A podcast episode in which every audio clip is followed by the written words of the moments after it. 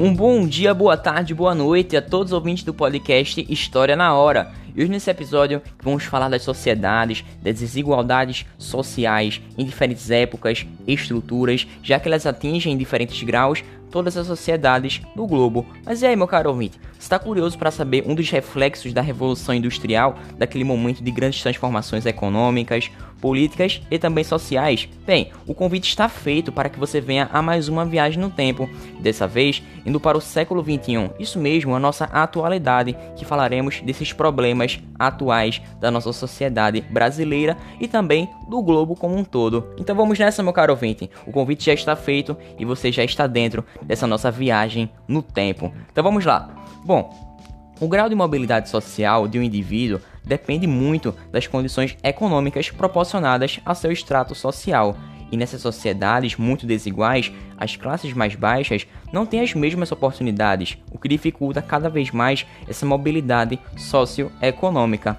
Bom, a carência ou até a ausência de oportunidades pode trazer um ciclo vicioso, já que as vulnerabilidades sociais provocadas por situações de pobreza promovem fortes mecanismos restritivos, como por exemplo a fome, desnutrição, problemas de saúde, exposição à violência, falta de acesso a uma educação adequada proporcionam cada vez mais uma probabilidade daqueles indivíduos não sobreviverem por muito tempo. Bem, e fatores também como etnia, nacionalidade, idade, religião, gênero também podem provocar entraves nessas estruturas sociais. Bom, na prática, existem grandes preconceitos, discriminações, violências e também falta de acesso a políticas públicas que fazem com que essa exclusão social se agrave cada vez mais, o que consolida essas estruturas cada vez mais desiguais. Bom, essas discrepâncias de acesso à riqueza, prestígio social e poder sempre foram naturalizados e também institucionalizados a consciência de que somos parte da humanidade, ou seja, um coletivo como um todo, fez com que essa pobreza reduzisse com o tempo, já que uma consciência de que nossas diferenças não deveriam ser justificadas para acessos desiguais aos recursos foi crescente e as riquezas produzidas para a sociedade deveriam cada vez mais ser divididas, ser mais distribuídas, e por isso existe um pouco dessa consciência coletiva que vai reduzindo, mesmo que uma quantidade menor, a pobreza. Bom, vale dizer que em 2002 existiam 57 milhões de pessoas em situação de miséria na América Latina, atingindo a 63 milhões de latino-americanos em 2018, isso segundo a projeção da CEPAL. E, nas palavras de Alicia Barcena, que é responsável pelo braço das Nações Unidas para o Desenvolvimento Econômico na região, ela diz assim: ainda que a região tenha obtido avanços importantes entre a década passada e meados da atual, desde 2015 foram registrados diversos retrocessos, particularmente em termos de pobreza extrema. E nesse ponto, ela procura por políticas públicas, políticas que promovam a proteção social, inclusão trabalhista e também a distribuição mais equitativa da renda. Políticas públicas que são ações, decisões e medidas de, e programas também definidos pelo setor público, através de auxílio direto ou até indireto de instituições, objetivando assegurar cada vez mais esses direitos e garantir o cumprimento da Constituição Federal, que no nosso caso do Brasil, a atual é de 1988. Bom, a desigualdade brasileira se manifesta na enorme disparidade de distribuição de rendas e de riquezas, como você deve ter percebido, meu caro ouvinte.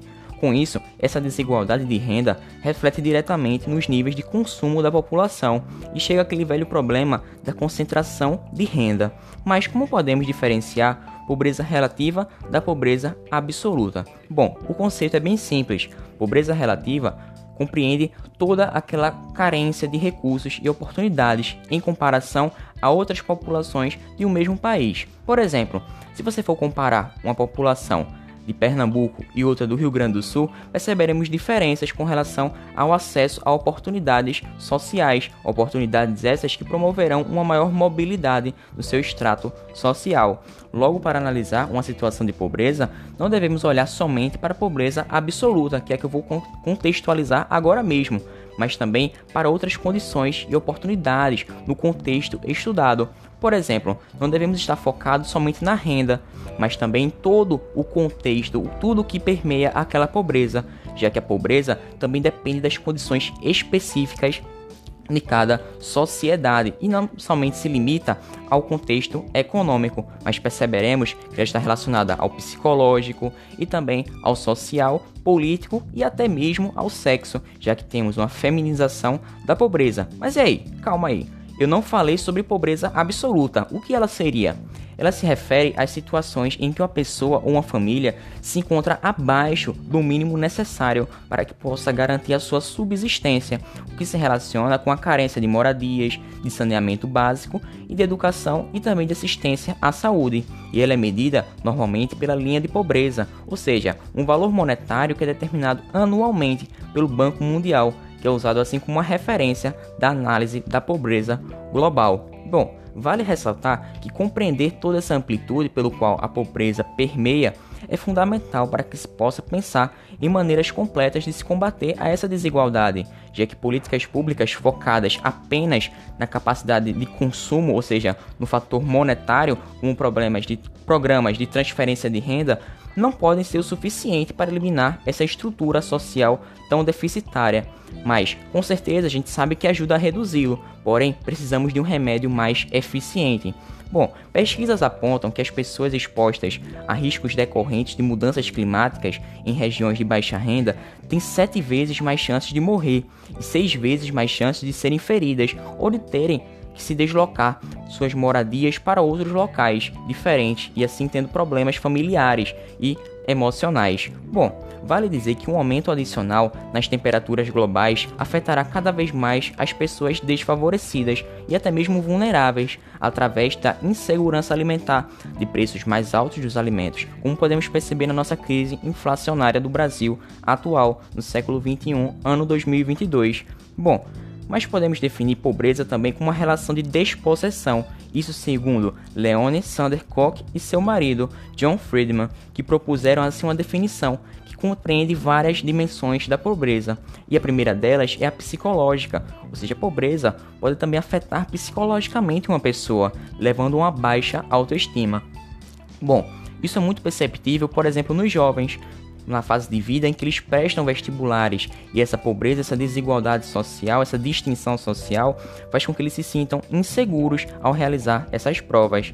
Além disso, existe a presença de áreas VIPs, áreas VIP que cada vez mais deixam em ênfase essa distinção social, o endividamento da população brasileira e a facilidade de acesso a empréstimos financeiros, como crédito e também parcelamento de compras, favorece cada vez mais esse processo, que é sentido em todas as classes sociais, promovendo um alto endividamento, que não é resultado somente da falta de planejamento financeiro doméstico, mas também de um traço da cultura que busca trazer cada vez mais essa distinção social. E falando de, do âmbito social, podemos falar também da disposição relacionada a este, e essa disposição se refere ao acesso aos meios de sucesso na sociedade, ou seja, aquelas oportunidades sociais que o indivíduo tem para crescer, como a gente fala, crescer na vida, ou seja, trazer garantias de acesso a mecanismos que possibilite cada vez mais que os indivíduos, através de seus próprios méritos e esforços, ascendam assim a classes sociais